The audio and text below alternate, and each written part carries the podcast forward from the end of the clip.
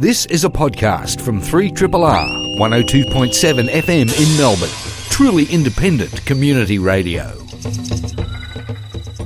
Welcome to Plato's Cave, a Triple R film criticism show and podcast.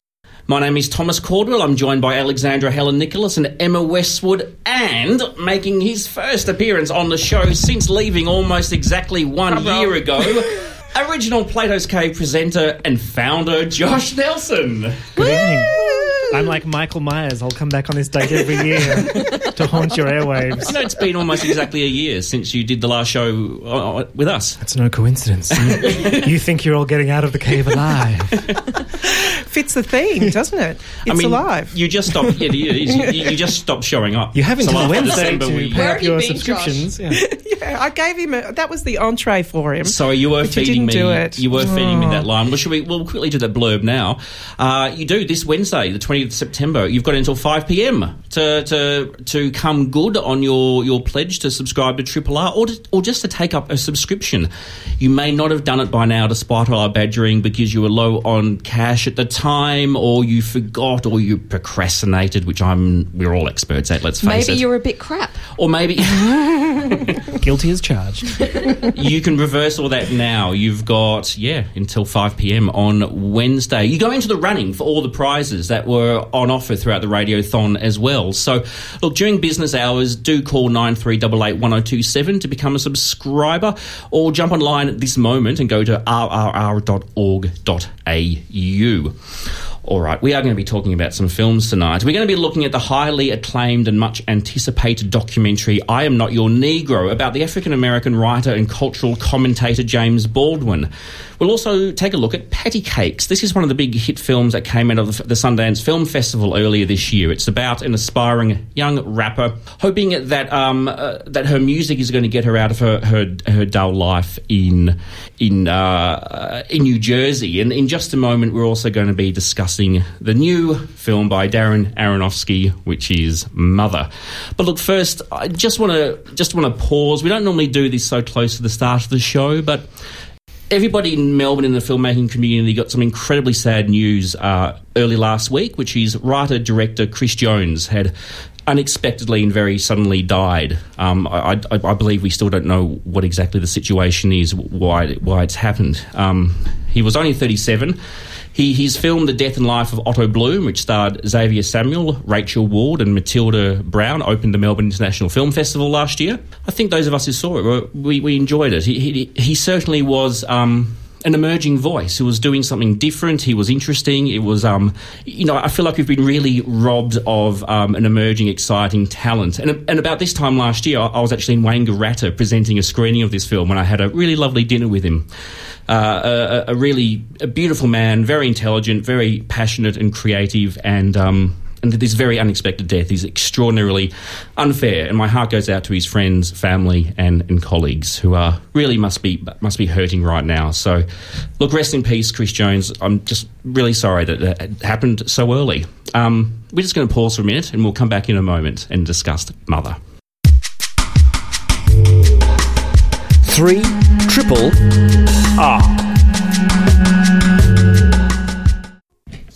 Mother is the new film by American writer, director, producer Darren Aronofsky, best known for films such as Requiem for a Dream, The Wrestler, and Black Swan. Mother has been described as a psychological thriller. It's also been described as a horror. It's been compared to the films of Roman Polanski, in particular Rosemary's Baby. It stars Jennifer Lawrence as a woman who lives in a large and isolated house with her husband, played by Javier Bardem. He's an acclaimed poet, struggling to write again, and she spends her time restoring the house and becoming increasingly unnerved by possible hallucinations, unexpected house guests, and her husband's increasingly strange behaviour co-starring Ed Harris, Michelle Pfeiffer, uh, Domhnall Gleeson, and Kristen Wiig. It's a film overtly designed, I think, to be highly open to interpretation. In fact, I felt like it should be retitled "Symbolism: The Movie." um, You look so proud of that, Thomas. I, as soon, as the, as soon as the credits roll, I thought this should have been called "Symbolism: The Movie." I, I, I really, If really Mel Brooks had directed that, I would love it. Parker and Stone. Yeah. I, it's, it's funny. It, it's it, look. It's been a divisive film.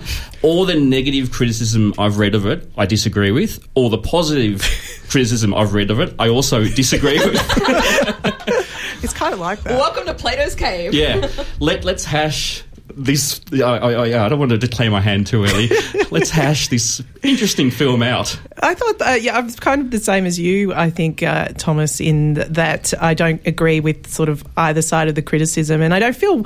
I guess it's the type of film people say that you'll never sit in the middle. You'll feel strongly one way or the other, and I don't really Yeah, feel no. strongly I- one way or the other. I don't either. I'm with you 100%. No, yeah. and I think that yeah, symbolism the, the movie definitely it is that, but um, everyone's sort of talking about it like it's this confusion, and it seemed very straightforward to me, really. Yes. Uh, Okay, yeah, it's not just you me. Felt the same. So All right. either we're all really smug, or oh, we're just so smart. No, Yeah. no, Well, no, I, I think it, we were talking about this. I've had this idea of the publicity machine behind the film, and is Mm. that what is the selling point? Because even Ah. the studio, are like, it's the most outrageous studio film ever made. It's like, no, I don't know, that's a bit of a No. stretch.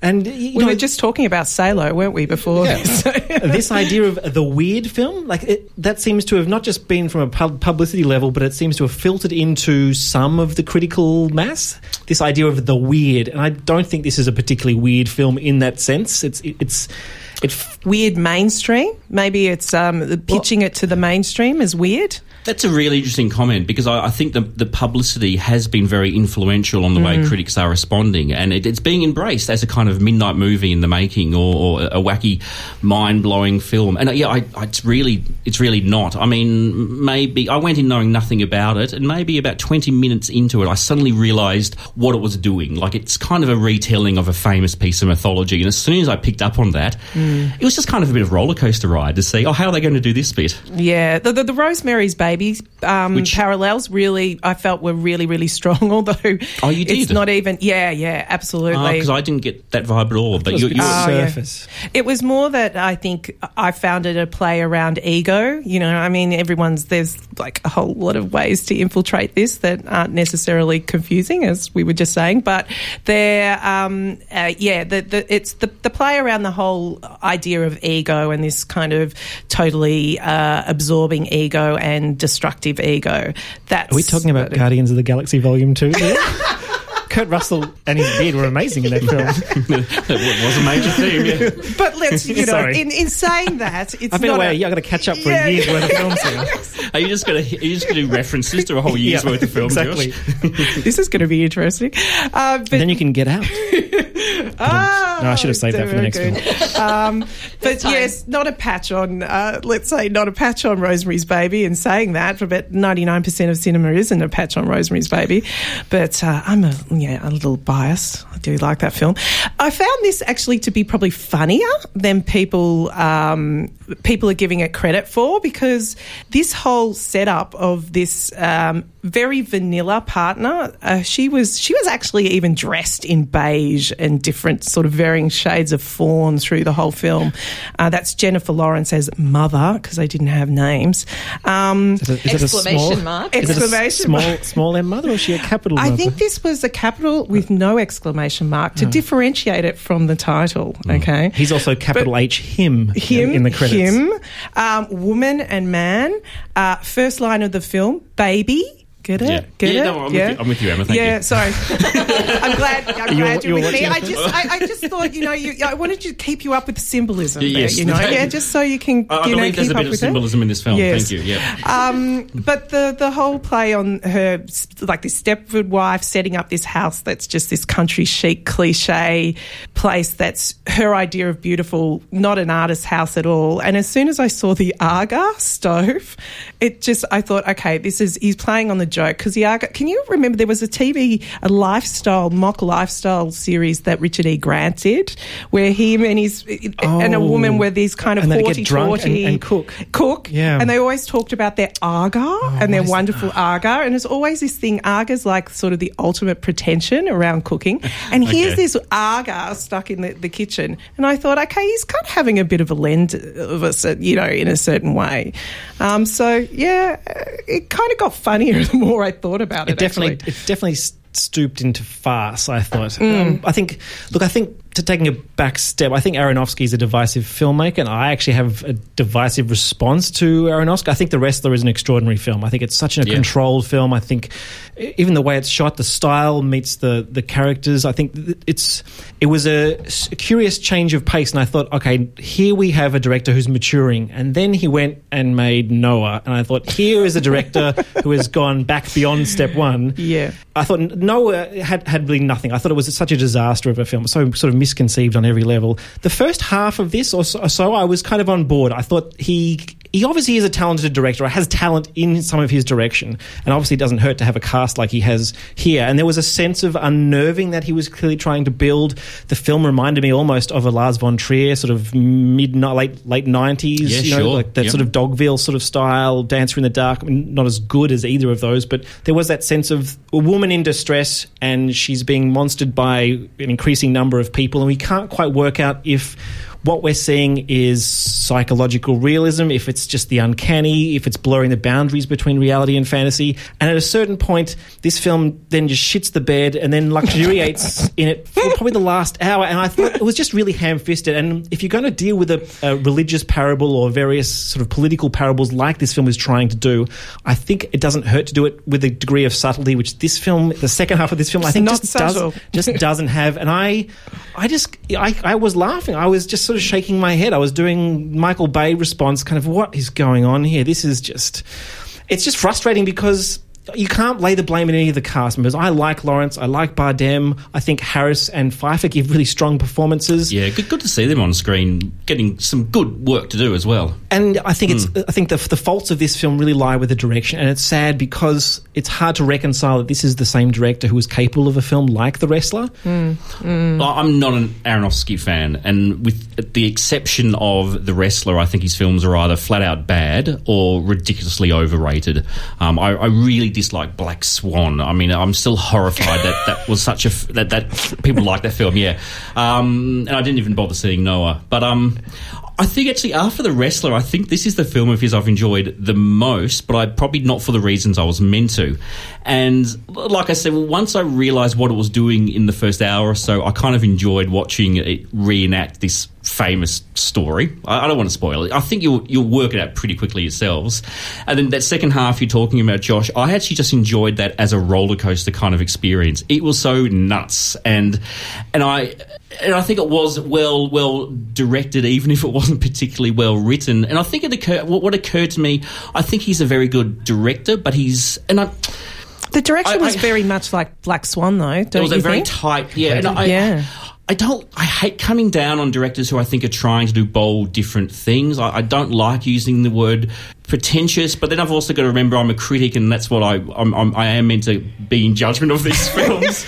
um, I, I think conceptually he has the ideas of a high school student. I mean, hmm. the kind of ideas in this film are so basic. It is so basic and a, pro- juvenile. a progressive high school. Yeah, it, it did remind me of the kind of thing I thought would be really cool to do when I was 16. But they, they, they they're, they're executed by somebody who does have real command over, over film style. But, but yeah, hmm, you know, hmm. somebody who shows dying love by close ups of a heart that starts losing colour. I mean, come on. I mean, they happen all throughout this film. The, the, yeah, I enjoyed it as a roller coaster. Um, yeah, yeah. I couldn't take it seriously. By the time the film ended, I was sort of trying not to be that obnoxious cinema goer sniggering to myself, but that was kind of happening without me being able to control it. So, what didn't you like about Black Swan? Because I find them to be very similar, actually. Well, this was more fun. Black Swan took itself extremely seriously. I found it really pompous, and I didn't like the fetishization of the trauma of mental illness that I thought was mm-hmm. full on in Black Swan, and this idea that to be creative and have An Amazing Life is going to be self-destructive. Black Swan set up all these binary opposites, which I thought were meaningless and, and wrong and um, d- mm-hmm. depressing. Well, he, Okay. I think I think a point of distinction is he didn't write the wrestler. I, I just had to go back and check that oh, today. Oh, that's a And good I think maybe it's a material mm. thing. Maybe it's a source material thing. And, I- Yeah. and a lot of the wrestler seem far more collaborative in terms of the cinematographer Maryse. Oh, what's she? She, look it she, up. she, she shot. She shot Creed as well, I think. Um, and then you had Mickey Rourke, who was clearly a, a key kind of Yeah. creative uh, That makes sense. um, Yeah. contributor to the film as well. And I felt that film had such an energy and a kind of an imp- a sense of the improvised that maybe his role was a little bit less. It was more to sort of steer and keep Rourke in control and sort of steer the material. Where here I feel like it's almost the George Lucas factor. He's got complete control. He's unleashed a torrent of CGI in that sort of latter half, and it, and the the tautness of that first half be, sort of unravels in a way that seemed it- so kind of in contrast to that that earlier stage of the film that I I just withdrew from it. I just sort of thought you've taken the, the tension that, that, that, that you'd built in that first sort of half of the film and and wasted and spoiled it in a way that was really obvious. It was just sort of hmm. clumsy and ham fisted and and maybe a director like Lars von Trier would never have pushed it to that extent because the the tension and the drama comes out of the sort of the subtlety and the slowly building to something quite dramatic in case like, let's say breaking the waves whereas this was just 40 minutes of an extended kind of the money pit sequence where things things are just breaking down and people are ruining the house and it's you know where's Tom Hanks and Shelley Long that's what I want from this film See, I think I think I enjoyed that bit because I'd, got, I'd reached the point where I was like, oh, I see what you're doing. I'm Yeah, over yeah. this. And then Yeah. it goes, oh, at least he's going silly. Yeah. Um, but yeah, I, I totally saw why, why it could lose you at that moment. Where, yeah, I, said, I keep saying roller coaster. yeah no it's That's how it was. And you're right. It's uh, Maryse Alberti was the cinematography Yeah. of The Wrestler, and she did also do Creed. So um, The Wrestler is an astonishing film. I, I sort of I need to go back to that to keep reminding myself I I might really enjoy an Aronofsky film again Did one day. Aronofsky write Noah? I mean, not not the biblical story. yeah no he did he's been around that It's not long that old. Because I think we could be on. I think Detective Plato's Cave. We could be onto something here. And it's the, it's the same syndrome where it's the director's pet project and he's been wanting to do it for Yeah. years and years Yes. and years and he's finally got it up and it's like this is it's just Did he? the film up. Uh, the film. not, uh, it's, it's really not working for sort, sort of a theme in that film, yeah. Yeah. Because the fountain was like that for him too, wasn't Yeah. it? That was like a pet project, and that Indeed. that was um, Requiem Not for a. Dream sort of fits within this. See, I haven't of watched ilk that since the 90s, and I'm not sure I need to go back and rewatch it now. even, even Pi, I, I kind of liked at the time as a film school student, and now it's like, ooh, do I dare go back and pull out that dusty mm. DVD? I'm a huge Hubert Selby Jr. fan, and I've I've seen I've seen tea towel calendars date better than Requiem for a Dream. I mean, aside, I think those first two films, especially aside from the Clint Mansell soundtracks, they Yeah. they are like they're like a time capsule. They're just so of their time. They're so Yeah. zeitgeisty. Yeah. Uh, mother, or do you pronounce it Mother! Mother! It's lowercase with an exclamation mark. Um, yeah, sorry. I don't know what to say. I, I'm, I'm just aware that, that, that people really love Aronofsky, but I think we, we represent a minority who aren't a huge fan, and we weren't that taken by Mother. Sorry. No. Middle ground in a divisive film. That's Plato's Cave. You are listening to a podcast from Community Radio 3RRR FM in Melbourne, Australia. Harry Dean Stanton died over the weekend. Um, Bugger. one of, I mean, really, truly a one of a kind. I Yeah. mean, we throw around that expression, but there was no one quite like him. A remarkable actor who, throughout his entire career, was uncompromising and somehow seemed to fit into every single film he did, no matter how much he seemed out of place in so many of those films, and he just stole them all. He was a lovely actor. Our thoughts and prayers go out to everyone currently in the midst of a Harry Dean Stanton retrospective. We'll see you in about four or five years' time. Yeah, I think people are probably up to about straight time now. I think that But I mean, you, you know, is like uh, that. Alien, just one of the, one of the big ones. Um, he did lots of stuff with David Lynch, Wild Mm-hmm. at Heart, The Straight Story. I think he, possibly my favourite performance from him is at the end of The Straight Story. He's only in one scene. He doesn't say a word of dialogue. He does more acting in that scene than some people do in their entire career. We saw him recently in the, the new series of Twin Peaks, and of course Repo Man, and I'm forgetting the big one, Paris, Paris, Texas. Texas. Which I think is, I mean, it's a cliche, but like that's one of those films, Wim Wenders, um, Paris, Texas. I think you forget how good it is, Yeah. and then you watch it, and it's like we don't actually don't need any other film. We can just stop making film now because Paris, Texas exists. Wow, that's Like, a big call. I have to watch good. it again. I think it's that good. It's so moving, and in large part, I think it's in you know, I mean, you know, Wenders is a, an extraordinary director, and um, you know, to make a call about his best film is a pretty big one. But Stanton lives and breathes that film. I mean, it's just one of the most profound movies I think I've ever seen. I think it's just so hmm. beautiful, so so hmm. emotionally intelligent. Um, it's just, but then he would go and you know do Pretty in Pink, the John Hughes film. That's right, yeah, you know, yeah. which, which he didn't have kind words for. He, st- he steals the first Avengers film in, in one scene where he- Is he's, he in the, the first Avengers he's the security guard who, who stumbles upon Mark Ruffalo naked and goes, "Put some clothes on, son," or something like that. It's, it's brilliant. Oh, I mean, he lived to 91. He had, a, an amazing yeah. career. He was very at peace with dying. If you read some of his interviews in the last few years, he was very zen about it all. um, but I, I'm just going to miss the world where there's no new Harry Sta- Dean Stanton films. I, yeah, lo- lo- lovely performer. Uh, still a complete mystery and a complete enigma, which was part of his charm. You're listening to Plato's Cave here on 3 Triple R.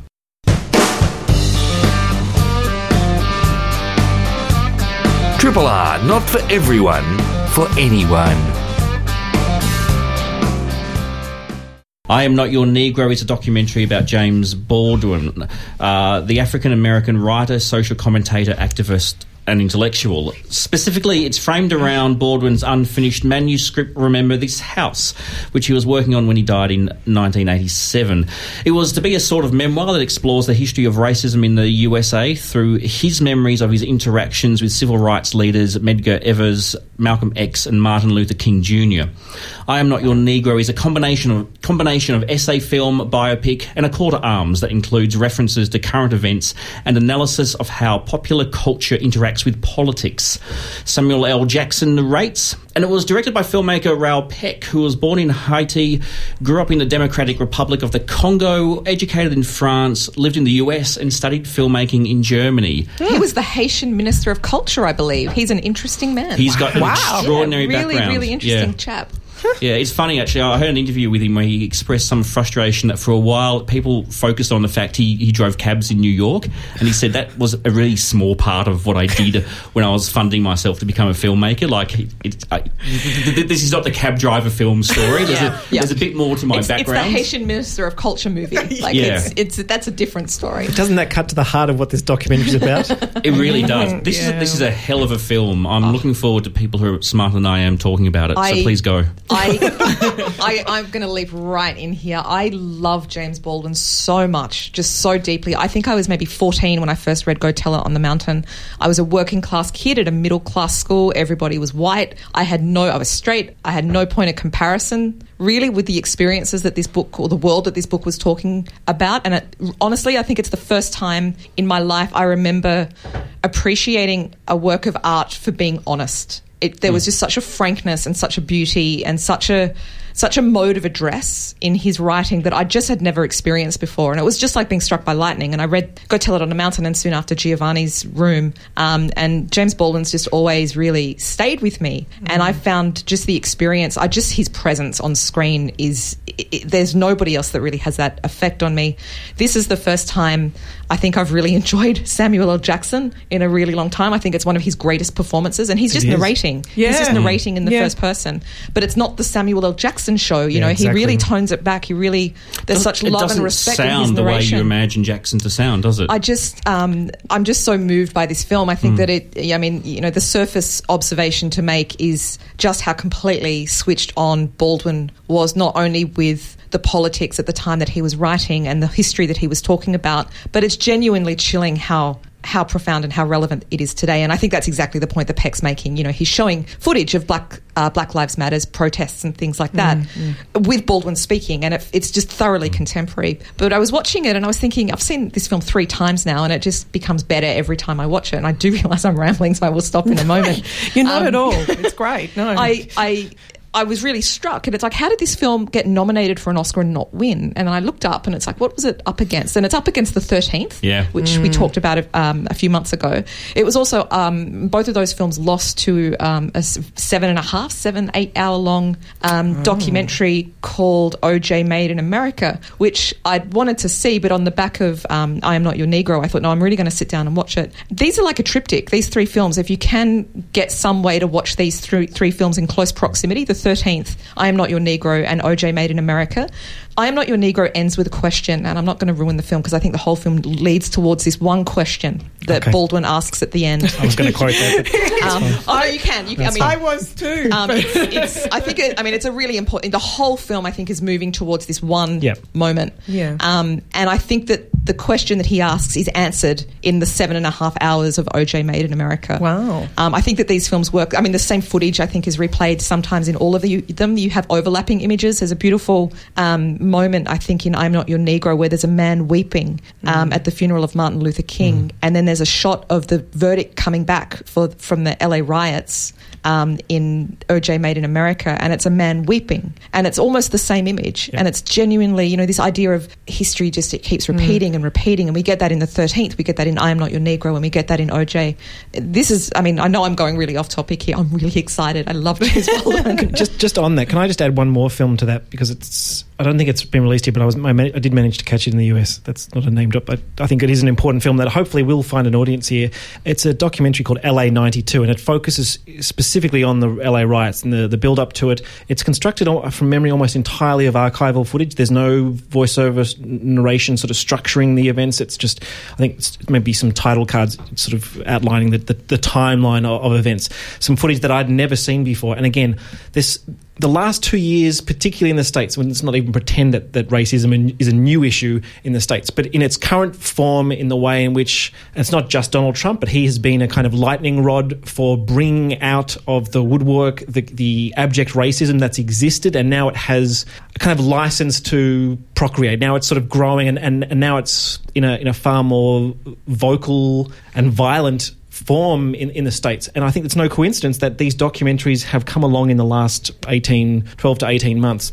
Because America is reaching a kind of crisis point. It feels, you can feel it on the streets of New York. You can feel it on the streets of Austin. You certainly feel it in, in New Orleans at the moment. This is a, this is a country that feels like it's very much moving towards a, a race war, which is what this documentary sort of explores this idea of, of, of racial politics. And I think you know Baldwin is so eloquent, and again, this, it's so prophetic, and it's so sad that it's prophetic because what has this this this nation sort of learnt? And he talks about this idea of the story of America is the story the, the story of the Negro in America is the story of America. It is not a pretty story, mm-hmm. and I think that for me, that that lines like that, the eloquence of that is is it sort of encapsulates. I don't want to say the problem of America because it's it's too simplistic a, a way of describing it, but it, there's, there is something seriously rotten at the core of a nation that won't confront its own racism and the way in which he he points to not just politics and not just kind of you know historical events but popular culture is is really is really intelligent and articulate. Particularly the references to the Sidney Poitier films. I thought that was interesting, and given we've covered some of those films on the show, the Defiant ones, I rewatched In the Heat of the Night this week, and again, it it, it inflects your reading of that in, in a kind of a, a very different way. I think. And aesthetically, um, this this film, uh, it's a documentary film noir, really, and it plays on the black and white on so many levels, as in thematically, but also visually. It's all about the black and white as well, and that beautiful black and white footage, and particularly central to it, as well as that unfinished manuscript of um, Baldwin's, is the um, that footage of Baldwin that they have from the the like the uh, the TV talk shows that he appeared on, where he is just uh, such a raw orator. He, he just kind of he's he's a master orator, but he manages to wear his heart on his sleeve, and just you can see you can see what he's been dragging around with him. You see it in his eyes, like it's just captivating to see him. But also,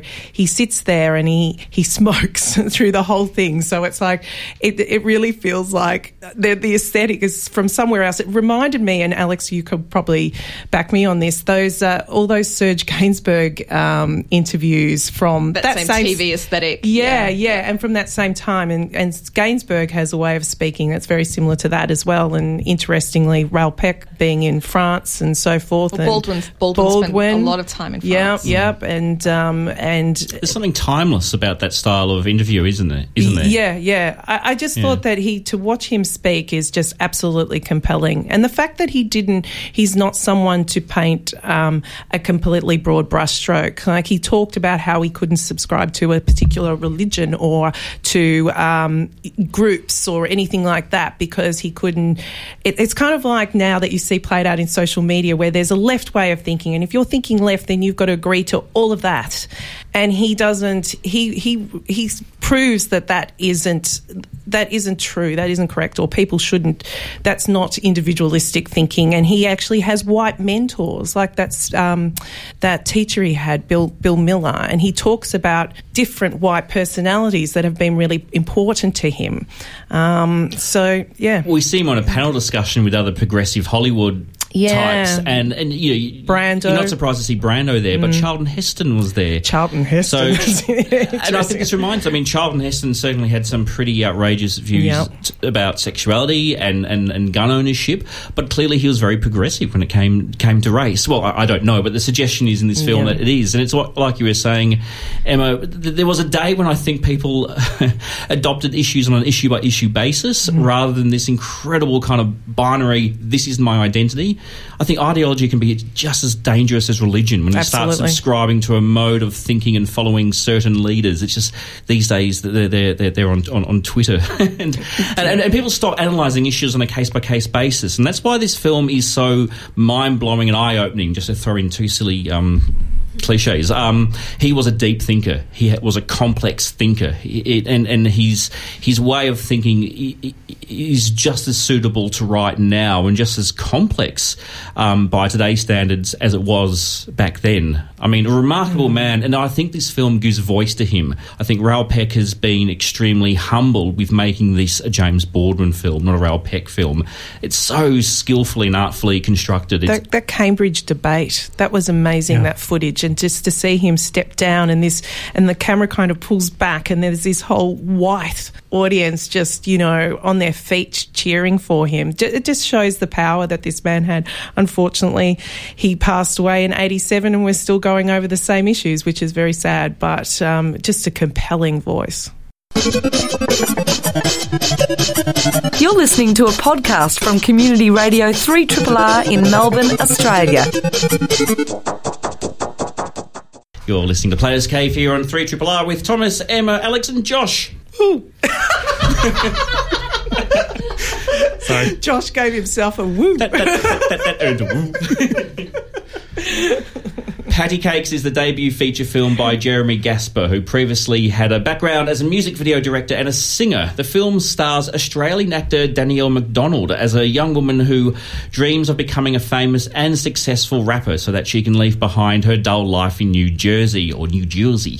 Oh, Jesus. Joyzy. My God. I, I, I do accents as well as I pronounce words.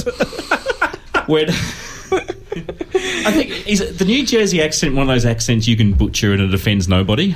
Except for people from New Jersey. I, I wouldn't push Sorry that. to our New Jersey listeners. Hey. hey. We're just going So- to alienate our entire New Jersey demographic. I have to go guys. back that direction in the woods in a few They're going weeks. to find you. They'll be waiting for you. I'll, I'll just get back to the, the, Sorry. the intro. Um, when Patty and her best friend and collaborator Jheri team up with a goth metal performer Basterd, uh, it suddenly looks like she has a chance of succeeding with her music, despite the lack of support from her mother, who is still bitter about the fact that her own music career in the 1980s was cut short. Did we enjoy Patti Cake$? Before we start, can I thank you for describing her as a young woman? I, I read a lot about this film and I actually kept a list of the words that male film critics used to describe her physically. And I'm not kidding. We have chubby, Oh, okay, yeah.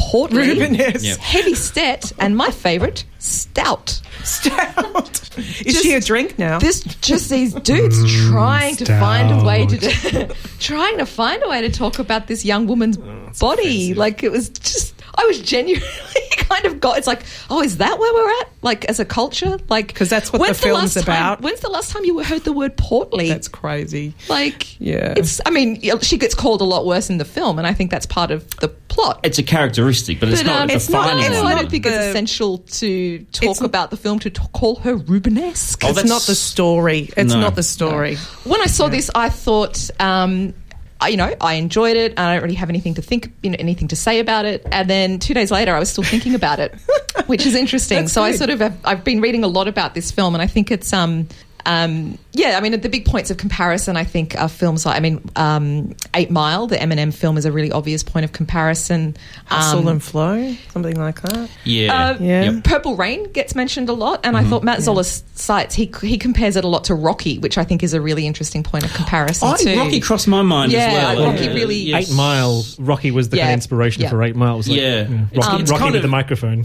Yeah, it was, wasn't it? Well, he Rock- loses. The, structurally, the the narratives are almost identical. Like he loses Yep. the first belt and the, the first bout, and then has to kind of fight, fight, Yep. fight. Gets his shot at the chance, and then boom. Purple Rain is kind of that too. yeah. You know, it's it's that that narrative. But I think a lot of things that um, a a point that people are pointing out constantly is like, but Purple Rain, uh, Eight Mile, these are real musicians. She's not a real musician. She's you know, amazing. the she's incredible. She's She's amazing. She's She an is going to be a star. She is going to be a playing star. a New Jersey rapper. Her It's- background it's is quite incredible. extraordinary. I Yeah. found it so interesting. She moved to the US. She went straight, pretty much straight from high school at the age of 18 to the US. She had an agent here for a couple of years, didn't get one audition, not one. And now she's like this indie film star. Um, and she's been lovely, you know, in, in interviews, but she's saying, yeah, you know, I just don't think there's that much diversity in the Australian film industry. And I think she might be right.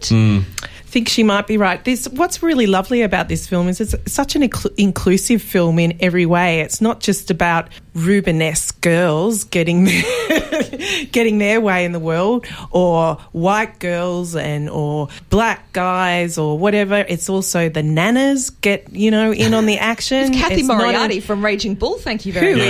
Yeah, that's right. Queen. Yes. Still saucy. Queen. She's still got it going on, Cathy Moriarty. She's And- a bit of a scene stealer in this, isn't Yeah, she? She's great. Yeah. She's Mm. great, Is and it? and it just um, it just embraces all types and brings all types into the hip hop story, which you know is is usually the or has previously in history been the story of uh, a particular type. Can we say hip hop type, whatever that is? But now they've um, uh, th- this this idea of um, you know the story of a girl um, just with ambition and using hip hop as that as that means um, was so was so very effective, and I really loved the the way that um, unlike Eight Mile in this, it didn't have it wasn't so gritty. It was more played for. Um, it had some, sort of nice little graphics and little intercutting, and um, it just had a bit of more of a playful feel to it that worked all worked syner- synergetically.